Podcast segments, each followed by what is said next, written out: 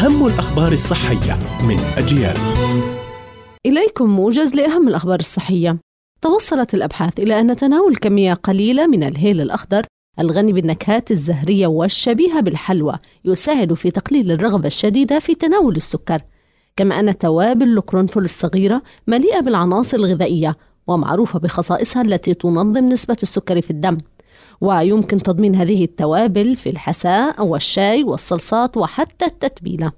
يؤدي الإجهاد إلى إفراز هرمون يسمى الكورتيزول في الجسم ويمكن أن يؤدي ارتفاع مستويات الكورتيزول إلى زيادة الوزن خاصة الدهون الحشوية التي تحيط بأعضاء الجهاز الهضمي في البطن بالتالي ظهور الكرش.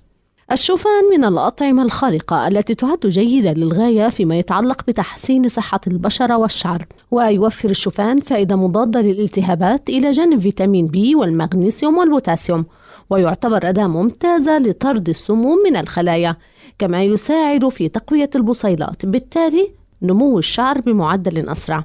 كانت هذه أهم الأخبار الصحية قرأتها روزانا طه. إلى اللقاء.